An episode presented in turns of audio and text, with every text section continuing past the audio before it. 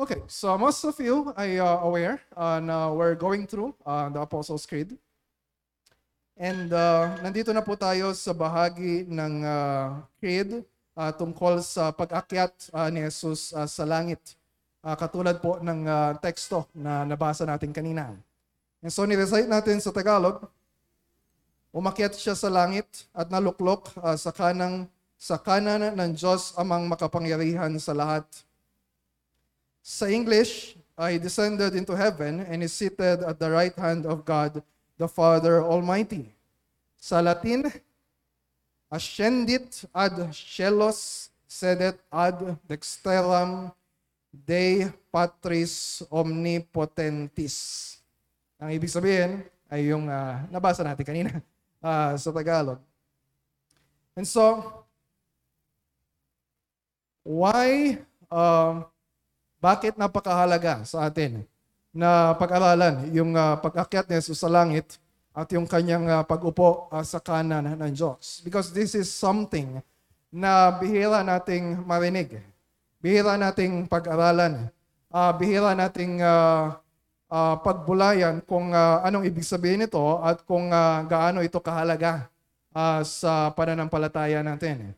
And siguro, yung pinakamahalaga na hindi pala sigurado, sigurado na yung pinakamahalaga na okasyon na pinagdiriwang natin bilang mga Kristiyano ay yung uh, Christmas. Uh, so ilang araw na lang ay uh, magpapasko na. And uh, talaga naman napakahalaga yung uh, Pasko. Uh, we celebrate yung kapanganakan ng Panginoong Kristo. Uh, bagamat maraming mga tao, hindi nila hindi sila aware dun sa yaman ng doktrina na nakakapaloob sa kapanganakan ni Kristo o yung incarnation, yung pagiging tao or pagkakatawang tao uh, ng anak ng Diyos. And, and that's very important. So, mahalaga na alalahanin natin at ipagdiwang. And second in importance, uh, sa mga Christian uh, holidays ay yung Holy Week. So next year, April, uh, yung, yung uh, Christmas, hindi naman nagbabago. Uh, December 25 naman palagi yon. Pero yung, uh, yung Holy Week, uh, sa uh, calendar ay uh, nagbabago ng uh, petsa. Pero yung Good Friday, syempre, hindi nagbabago ng uh, araw. So April 15, eh, yung uh, Good Friday uh, next year. And then yung Easter Sunday ay uh, April 17. So mahalaga din na alalahanin natin and for us to reflect and refocus uh, doon sa kahalagahan ng core doctrine of the gospel. Yung the death and the resurrection of the Lord Jesus Christ. Pero alam ba ninyo, and uh, malamang na marami sa inyo hindi nakakaalam, na meron pang isang uh, feast na uh, sinaselebrate or i-kinem, commemorate, uh, inaalala uh, ng uh, Roman Catholic Church uh, yung Ascension Day. That's May 26, 40 days after uh, nung Easter. Dahil uh, 40 days na malagi uh, si Kristo uh, dito sa lupa uh, pagkatapos na siya ay uh, muling mabuhay at bago siya uh, umakyat sa langit. So that's Ascension Day.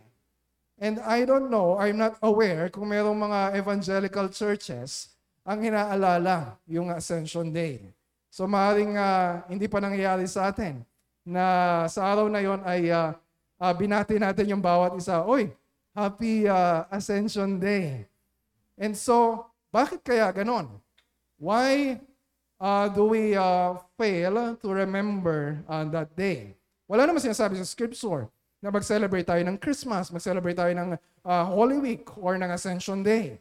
Pero mahalaga, uh, yung mga araw na yun, for us na magkaroon tayo ng uh, focused uh, reflection uh, sa buhay, kamatayan, muling pagkabuhay uh, ni Jesus at yung kanyang pag sa langit. And so bakit uh, neglected yung uh, araw na yon, uh, yung doktrina na yon sa atin? Ma- and mapapansin ninyo, bihira tayo nakakarinig ng sermon about that. Bihira tayo makakaawit ng uh, songs, uh, worship songs uh, na tungkol sa uh, pag-akyat ni Jesus sa langit. And isang probable reason, maybe, probably, ay uh, maraming mga Kristiyano, maraming mga churches we don't see na mahalaga yung pag-akyat ni Jesus sa langit. Yes, tama. na yung focus ng church natin ay gospel-centered. Na yung at the core message of the gospel is the cross and resurrection of the Lord Jesus Christ. Yung gospel ay very important uh, sa life uh, natin bilang mga Kristiyano, sa buhay natin uh, as a church. Pero ngayon, ang prayer ko, makita rin natin na it's not just yung uh, uh, gospel message ay uh, mahalaga, but also yung application ng gospel sa puso ng bawat isa sa atin. At malaki yung uh, kinalaman ng pag-akyat ni Jesus sa langit para masigurado na yung gospel na yon ay may apply sa puso natin as we listen to the Word of God, as we uh, depend uh, sa power uh, of the Holy Spirit. Dahil yung good news of the gospel, yes, good news yun, pero hindi yun magiging good news para sa atin kung hindi yun may apply uh, sa puso natin. So that's why uh, yung uh, message of the ascension of Christ is very important. So kung mapapansin ninyo sa Book of Acts, so sakto-sakto yung binabasa natin sa uh, Bible reading natin sa Book of Acts, na yung proclamation ng mga apostles, uh, led by the Apostle Peter dun sa early part uh, nung Acts, yes, nakasente uh, sa pagkamatay at muling pagkabuhay ng Panginoong Kristo. Pero alam ba ninyo kung ano yung nagbibigay ng uh, uh, strength sa kanila, ng courage sa kanila, na kahit na sawayin sila ng mga religious leaders na wag na kayong mangaral ng uh, anuman na may kinalaman sa pangalan ni Kristo. Pero with all boldness, sinasabi nila, we must obey God rather than men. Acts chapter 5, uh, verse uh, 29. Bakit ganun yung sinabi nila? Bakit ganun yung courage nila? Ano yung pinaguhugutan nila? Listen to Acts chapter 5, uh, verse 30 at 31. So karugtong doon sabi nila, The God of our fathers raised Jesus, whom you killed by hanging him on a tree. So yung cross and resurrection. Pero hindi doon nagtapos yung sinabi nila. Sabi nila, God exalted him at his right hand as leader and savior to give repentance to Israel and forgiveness of sins. So hindi small matter yung pag-akyat ni Jesus sa langit. Yung buhay din natin, yung nakasalalay dito. Repentance and forgiveness of sins. Hindi tayo mag uh, hindi tayo makakatanggap ng gift of repentance. Hindi tayo mapapatawad sa mga kasalanan natin kung si Kristo ay hindi umalis at umakyat uh, sa langit yung worth and dignity pa rin ni Kristo uh, nakasalalay dito. Leader and Savior, uh, sabi ni Peter.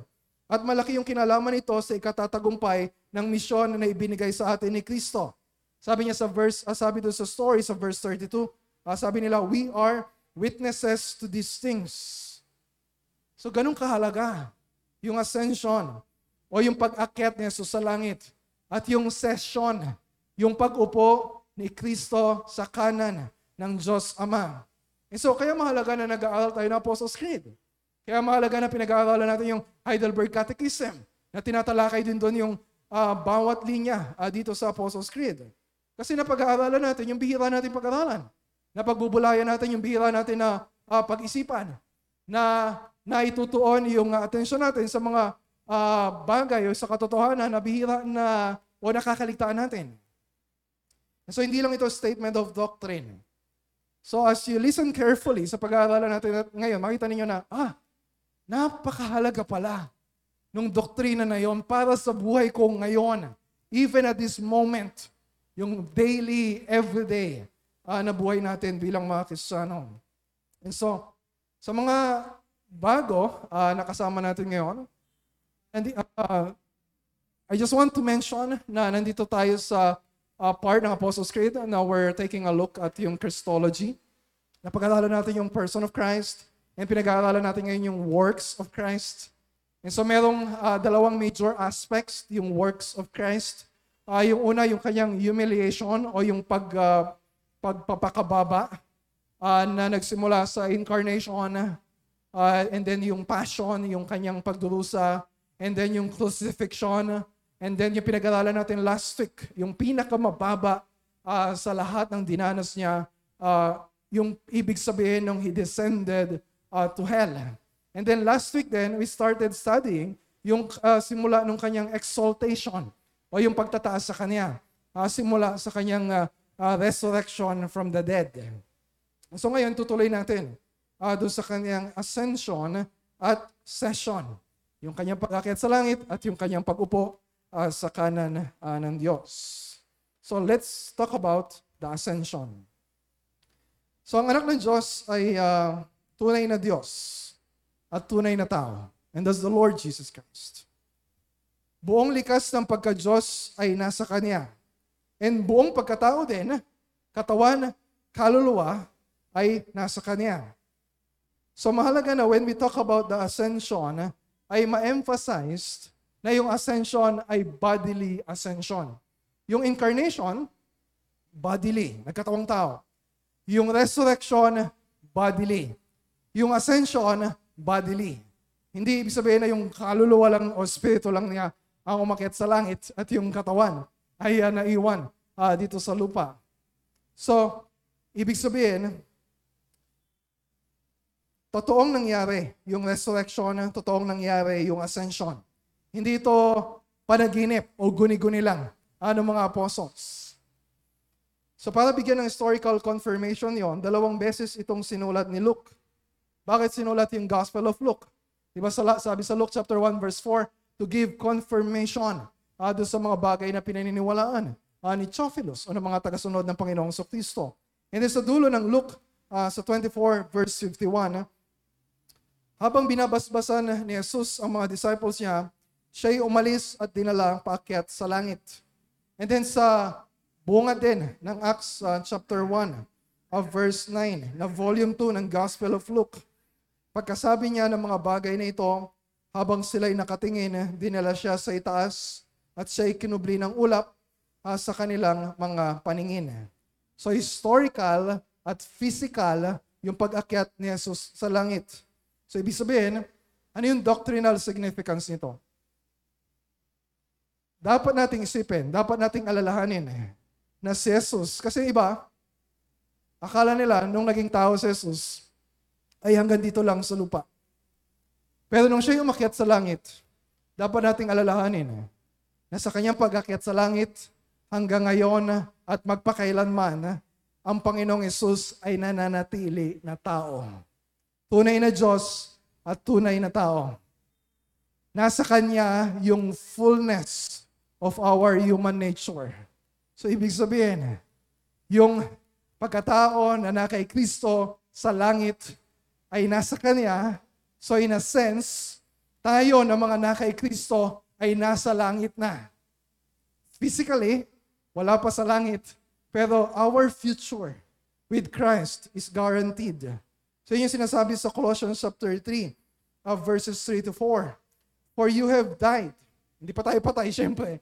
Pero yung reality of our dying with Christ, you have died. And your life is hidden with Christ in God. When Christ who is your life appears, then you will also, you also will appear with Him in glory. Glory. Yun yung significance ng ascension. Hindi lang ito parang geographical. Nakita nila si Jesus na uh, paakyat sa langit. Hindi lang pinag-uusapan natin dito yung uh, isang uh, location or isang uh, uh, dimension na paakyat sa langit. As if yung uh, langit ay yung uh, nasa itaas natin. Pat katulad nung pinag-usapan din natin last week, He descended to hell. Hindi ibig sabihin na yung impyerno ay uh, nasa uh, ilalim ng lupa.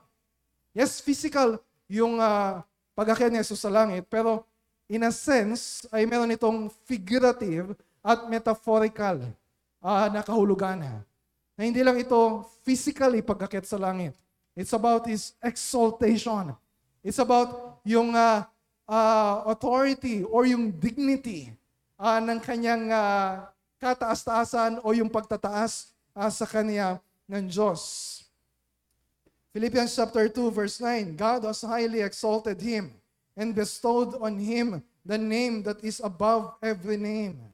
So dahil siya umakyat sa langit, karapat dapat siyang bahin. That's why, that's why, that's why we worship Him. Kaya yung mga disciples na nakakita sa Kanya, when you look at yung ending ng Luke chapter anong nung Gospel of Luke, uh, sa chapter 24, verse 52 to 53. Pagkatapos na makita nila si Jesus na umakyat sa langit, anong ginawa nila? Siya'y sinamba nila. At pagkatapos ay bumalik sila sa Jerusalem na punong-puno ng kagalakan. Palagi silang nasa templo at doon ay nagpupuri sa Diyos. That's why we're worshiping God. That's why we're worshiping Jesus together. Dahil we're worshiping not just the reason Jesus, uh, we're, not, we're not just worshiping the crucified Jesus, the risen Jesus, but also the ascended uh, Jesus. So dahil si Kristo ay umakyat sa langit, ano pa yung significance nito? Meron nangyari sa Book of Acts. After chapter 1, yung chapter 2, natupad yung promise ni Christ. Yes, physically. Umalis na si Kristo kasi wala na yung kanyang uh, uh, katawan. Pero hindi ba totoo yung sinabi niya sa mga disciples niya as a great commission? I am with you always to the end of the age.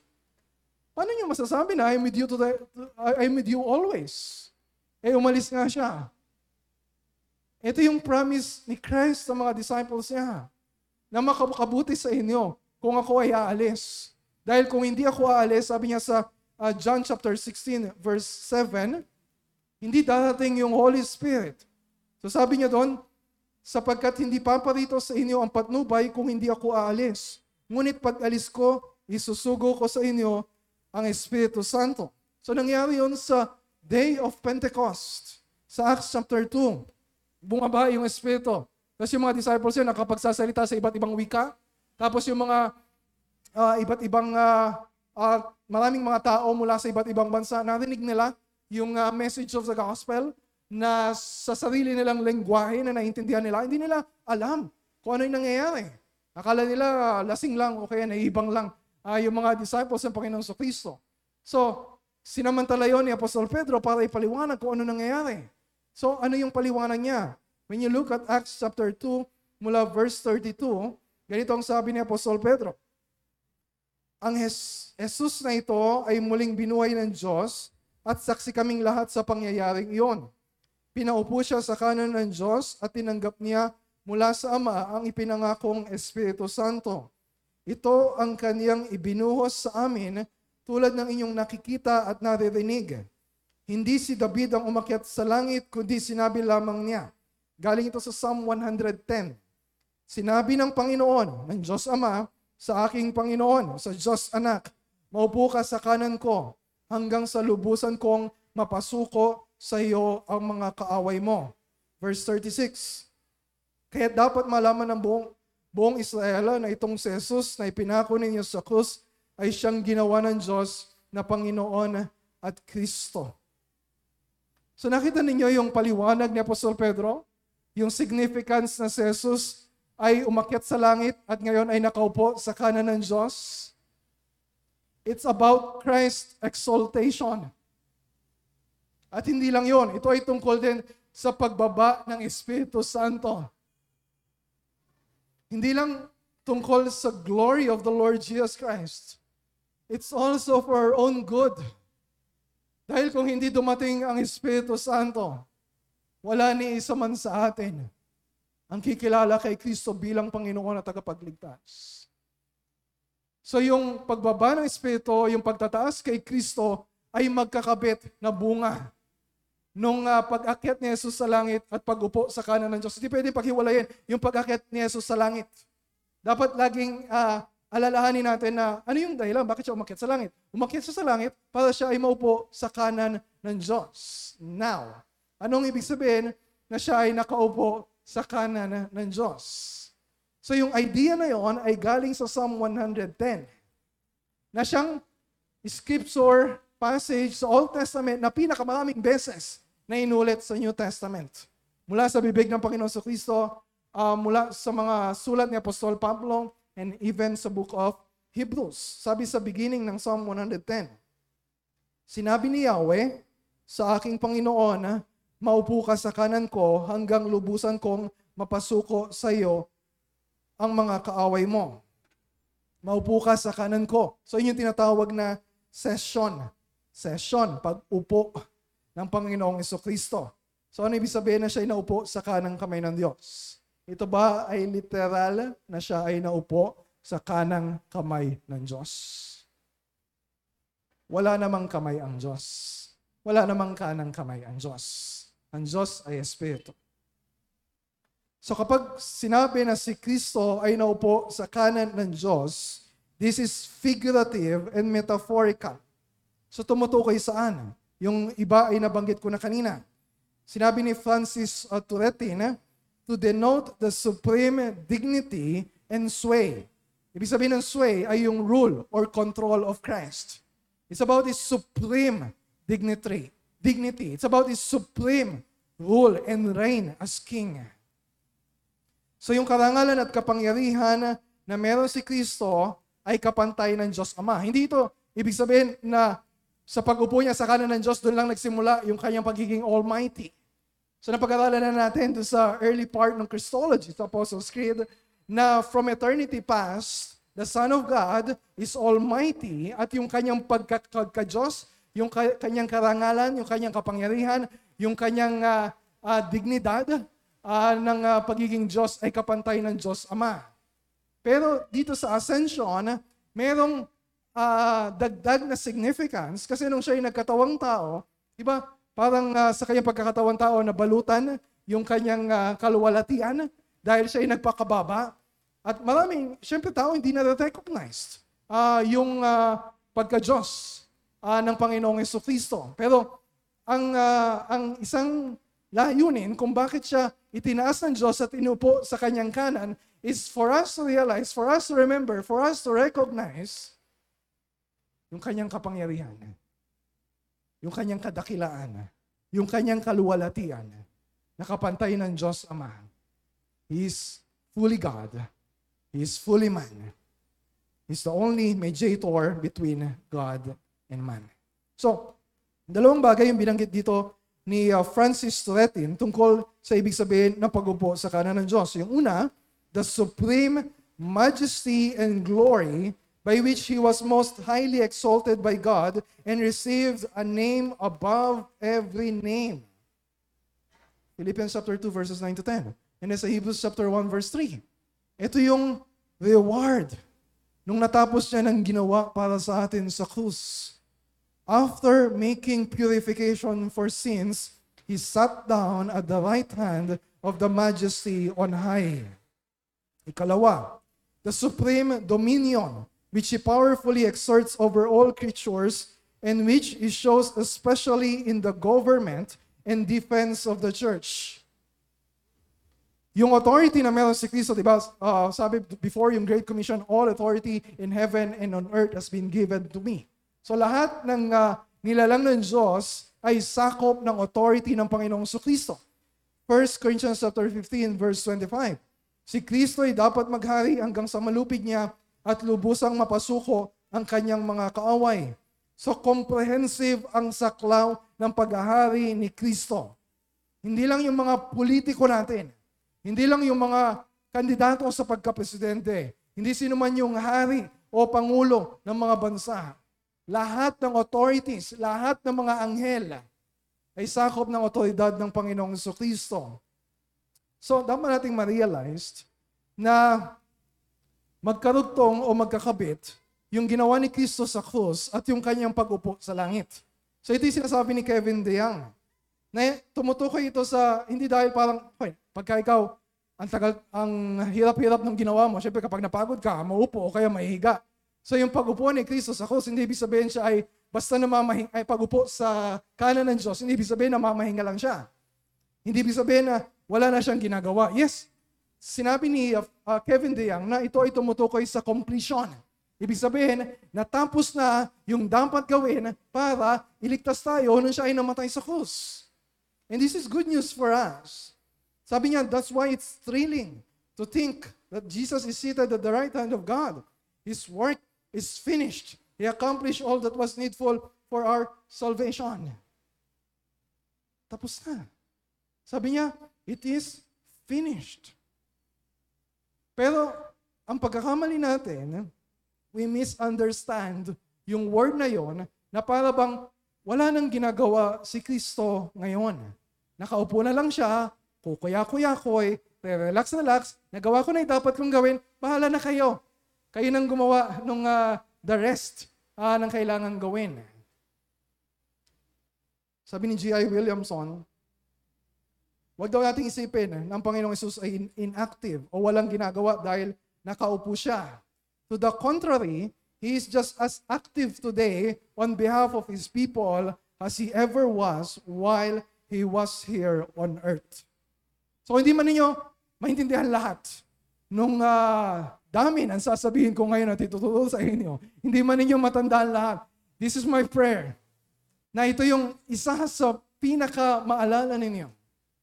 The Lord Jesus Christ is actively at work in the lives of His people. So hindi passive yung pag-upo niya, but active. Yes, siya yung nag-iisang tagapamagitan sa Diyos at sa atin. Yung mediatorial work niya, yes, na-accomplish niya sa cross, yung sacrifice na kailangang ihandog sa Diyos. Pero yung ginagawa niya as our mediator ay nagpapatuloy hanggang ngayon. Sinabi niya, it is finished. Sabi sabihin, yung salvation na nasa atin is fully guaranteed. Pero hindi ibig sabihin na wala na siyang ginagawa para sa atin. So yun yung essence ng sagot sa Heidelberg Catechism question 31. Nung pinag-aralan natin yung pagiging Kristo o Messiah ng Panginoong Kristo, He makes, Christ makes continual intercession with the Father for us.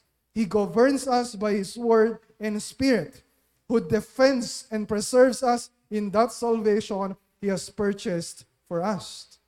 Lahat ng verbs na ginamit doon ay present tense. He makes continual intercession. He governs. He defends. He preserves. Nagpapatuloy yung gawa niya sa atin bilang King prophet, and priest.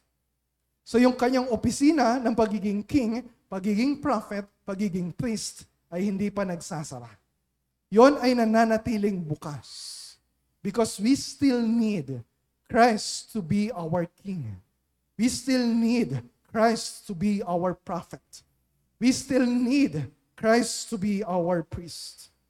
Christ is our king. So as king, napakalaki ng implication at comfort nito sa atin as a church.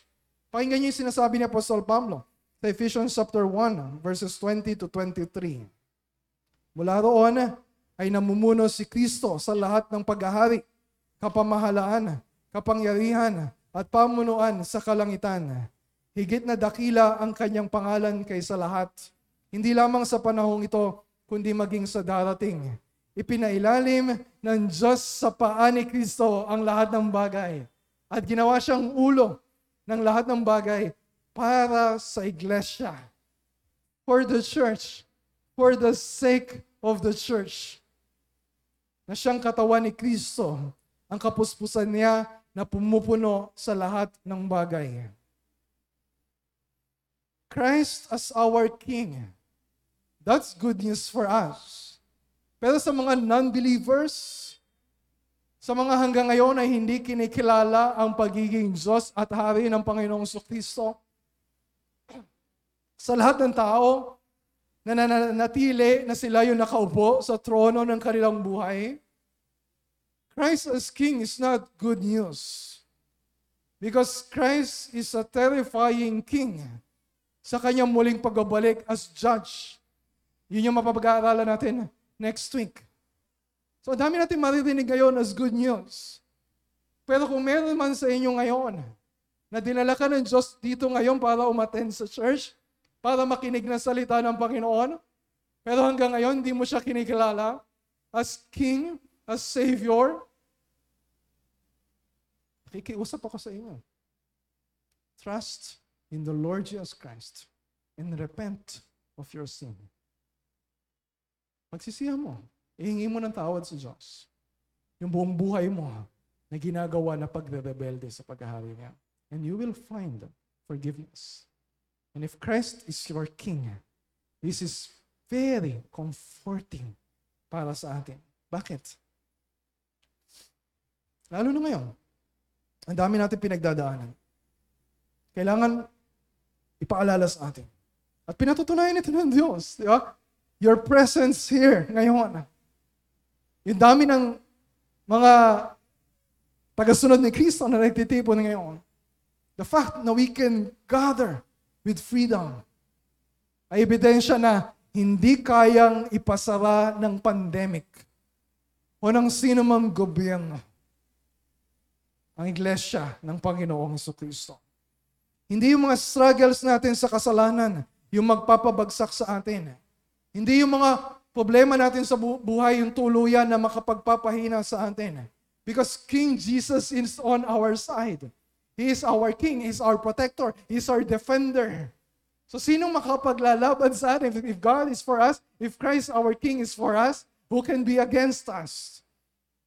Siya nanganga, nangako sa Matthew 16, verse 18, di ba sinabi niya, I will build my church in the gates of hell shall not prevail against it. Hindi ang kamatayan, hindi ang pandemic, hindi ang agawa ng jamblo, hindi ang impyerno ang makapagpapabagsak ng iglesia ng Panginoong Kristo. Christ as our King and Christ as our prophet. So anong ginagawa ng Panginoong Kristo? Yes, He's defending us. He's protecting us. Pero paano niya ginagawa yon? Ginagawa niya yon. Ano sabi dun sa Heidelberg Catechism kanina? He governs us by His Word and Spirit. Pinamamahalaan niya tayo by His Word and by His Spirit. Yung Espiritu ang pinadala ni Kristo. Galing sa Ama. Siya yung Espiritu ng katotohanan. Siya yung magtuturo sa atin kung sino si Kristo sa, pagbibigay, sa pamagitan ng pag-ibigay liwanag sa mga nakasulat sa Biblia na pinakikinggan at pinag-aaralan natin at binabasa natin araw-araw. Yun yung sinabi ng Panginoon sa Kristo sa John chapter 14, chapter 15, chapter 16. And in about three weeks, we will study more about the Holy Spirit. Pero ngayon, mahalaga na ipaalala sa atin, yes, we, we, we need a defender, we need a protector, ginagawa yun ng Panginoon sa Kristo. Pero meron siyang paraan, meron siyang means of grace na ginagamit. At ang ginagamit niya, yung Word of God. Yung Word of God na naririnig natin na malinaw ngayon. Yung Word of God na pinakikinggan natin and we're paying full attention in listening to the Word of God. Yung Word of God na binabasa natin araw-araw. So kapag pinanghihinaan ka ng kapag feeling mo parang tuluyan ang babagsakin pananampalataya mo, hindi ibig sabihin, the Lord Jesus Christ is not doing His work as our King, as our defender. Ibig sabihin, isang probable meaning. You're not taking yung mga means of grace na ibinigay niya sa atin. Paano ka hindi panghihinaan? Kung hindi ka naman nagbabasa ng Biblia. Paano ka hindi panghihinaan? Kung uh, hindi ka naman nakikinig ng preaching of the word regularly. Paano ka hindi panghihinaan kung hindi ka naman sumasama sa gathering of the saints regularly? And so we have to take advantage and make good use of the means of grace He has provided for us. Binigyan tayo ng Diyos ng mga tagapagturo ng kanyang salita. Yes, maintindihan natin kasi malinaw yung Word of God. Pero kailangan din natin ng tagapagturo. Katulad ng mga pastor, katulad ng mga elders, katulad ng ibang mga Bible teachers natin sa church, na matyaga na naghahanda ng ituturo sa inyo. Ang gagawin na lang natin, we show up, magpapakita, makikinig, magtatanong kapag hindi naintindihan. Ginagamit yun ng Panginoon. Ha? And because sinabi ni Apostol Pablo na kami ng mga pastor, yung mga naglilingkod sa church, regalo ng Diyos.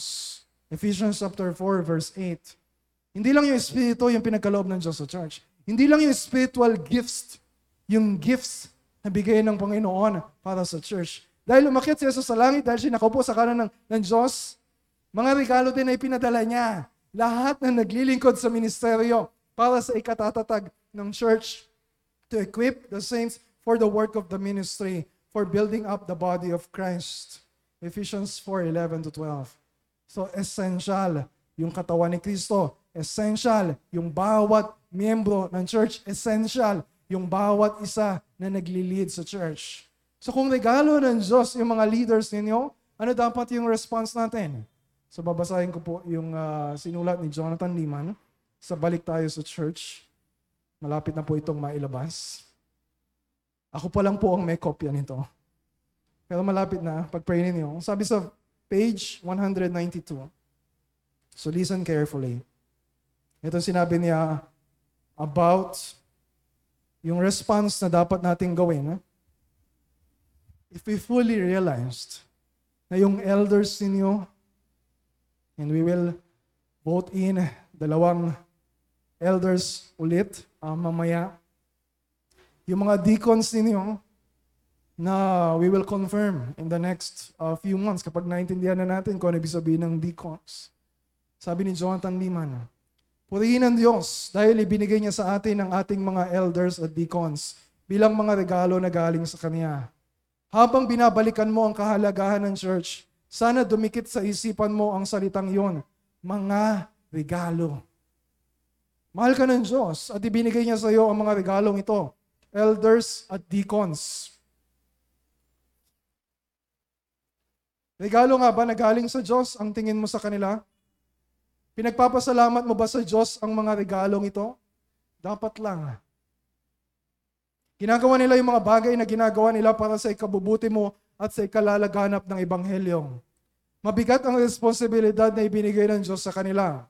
Mangalaga sa inyo, nangangalaga sa inyo, at mananagot sila sa Diyos sa gawaing ito. Hebrews 13:17. Maaari nating silang pagkatiwalaan na gawin ang trabaho nila at sumunod sa kanila kung nagtitiwala rin tayo na alam at nakikita ng Diyos ang lahat at sa bandang huli, sa Kanya rin sila mananagot. As elders, we represent Christ as King, as prophet, as a church. Mananagot kami kay Kristo. At ba- bawat miyembro na meron din tayong tungkulin to represent Christ the King in yung prophetic ministry ni Christ as we speak the truth in love to one another. Uh, sabi sa Ephesians chapter 4, para sa ikatatatag ng iglesia so that we will all grow up in love. Mananagot din ang bawat isa sa atin sa Panginoong Kristo. Kung hindi ka umaten sa church, you're a member of the church, pero hindi ka umaten sa church. Kung hindi ka involved sa ministry of building up the church, kung hindi ka nakikinig sa mga elders ng church, what does it mean? Nagre-rebelde ka kay Kristo na nakaupo sa kanan ng Diyos. Dahil namamahala siya, nagtuturo siya sa pamamagitan ng mga elders at mga deacons na inappoint ng Diyos sa church. So when we respect, when we submit sa mga leaders na ibinigay sa atin ng Panginoon, that is pleasing uh, to Christ, our King, our Prophet. At yung pangatlo, Christ as our priest. Yung priestly sacrifice ni Kristo sa krus ay natapos na. Tapos na yun. Hindi na yung pwedeng ulitin. Hindi na yung dapat ulitin. Pero nananatili pa rin siya bilang ating high priest. And posible ito kasi nananatili siya ng tao. Kasi we need a mediator na, na hindi lang fully God, but also fully man. Kapag tinanggal na ni Kristo yung kanyang pagiging tao nung siya umakyat sa langit, He can no longer function as our mediator, as our high priest. Dahil kailangan natin ng priest na katulad din natin na tao. But more than a human being, but also God Himself. So yung sa kanyang session o pag-upo sa kanan ng Diyos, isang crucial work niya ay yung kanyang intercession. O yung kanyang pamamagitan para sa atin. O yung kanyang pananalangin uh, para sa atin. Ayon kay Joel Bicky, dito dumadalo yung lahat ng biyayang natatanggap natin mula sa Kanya. Sabi niya, though His sacrifice is the foundation of our salvation, His intercession is central to its application.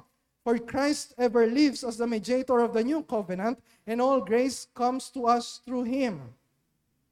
Dahil siya'y tunay na Diyos, dahil siya'y tunay na tao, at nandun siya sa langit, sa mismong presensya ng Diyos on our behalf. On our behalf para sa atin as our representative, as our mediator, as our high priest. He is exactly what we need. So ano ibig sabihin ito para sa atin? And this is an area of doctrine sa Christology na bihira natin pag-isipan na napakalaga. Dahil si Kristo ay nasa kanan ng Diyos na mamagitan para sa atin. He's always pleading uh, the Father on our behalf. Lagi siyang nananalangin para sa atin. And this is very important para sa atin. Kasi may mga panahon na nagdududa tayo. Nangihina yung pananampalataya natin. Tandaan natin na nandun si Kristo sa langit as our great high priest. Sabi sa Hebrews 4.14, let us hold fast our confession. At yun yung isang dahilan why we're studying the Apostles' Creed. So that we will hold fast our confession. At dahil dinanas niya bilang tao yung mga dinanas natin, naiintindihan ni, ni Kristo ang lahat ng kahinaan natin. Naiintindihan niya ang lahat ng kalungkutan natin. Naiintindihan niya ang lahat ng paghihirap natin. So verse 16, Let us then with confidence draw near to the throne of grace that we may receive mercy and find grace to help in time of need. May mga panahon na nag-aalinlangan tayo. Yes, siguro malakas yung pananampalataya natin ngayon, pero sigurado ka ba na matatapos mo yung takbuhin kasano? Sigurado ka ba na mananatili ka na tapat hanggang wakas? Sigurado ka ba na kisano ka pa rin pagising mo sa umaga? How can we be sure Lalo na kapag may mga panahon na we lack yung assurance of faith. Hebrews 7.25 Because we have a high priest forever. Yung pagiging high priest ni Kristo ay walang katapusan para sa atin. Hebrews 7.25 Kaya lubusan niyang maililigtas ang lahat ng lumalapit sa Diyos sa pamamagitan niya, sapagkat siya'y nabubuhay magpakailanman upang mamagitan para sa kanila.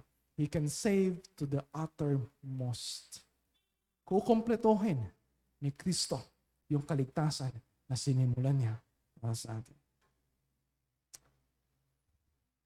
Isang dahilan kung bakit tayo nagdududa and we fall into sin.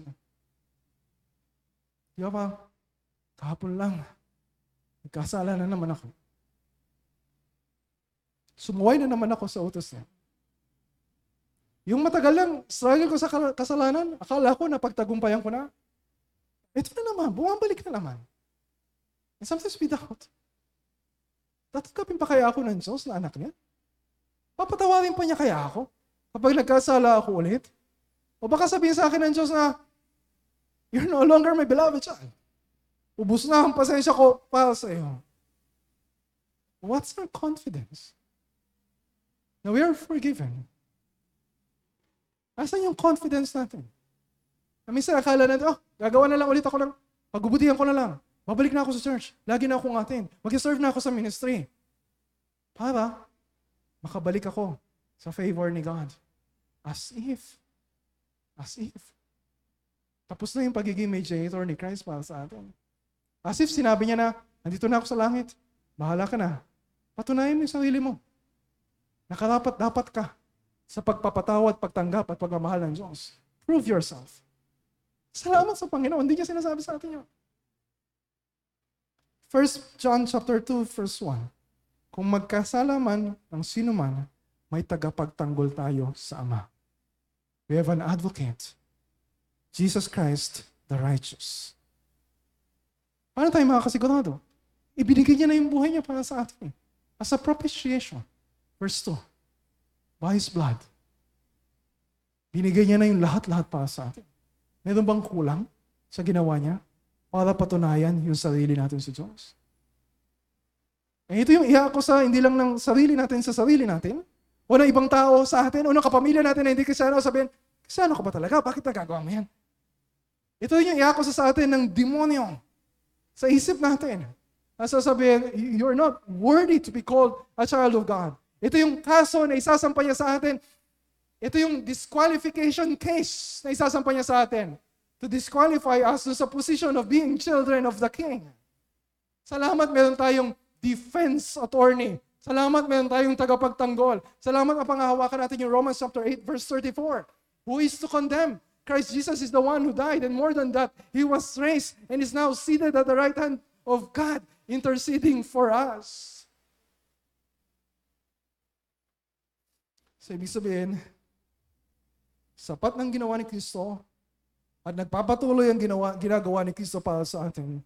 So, we must no longer seek another mediator.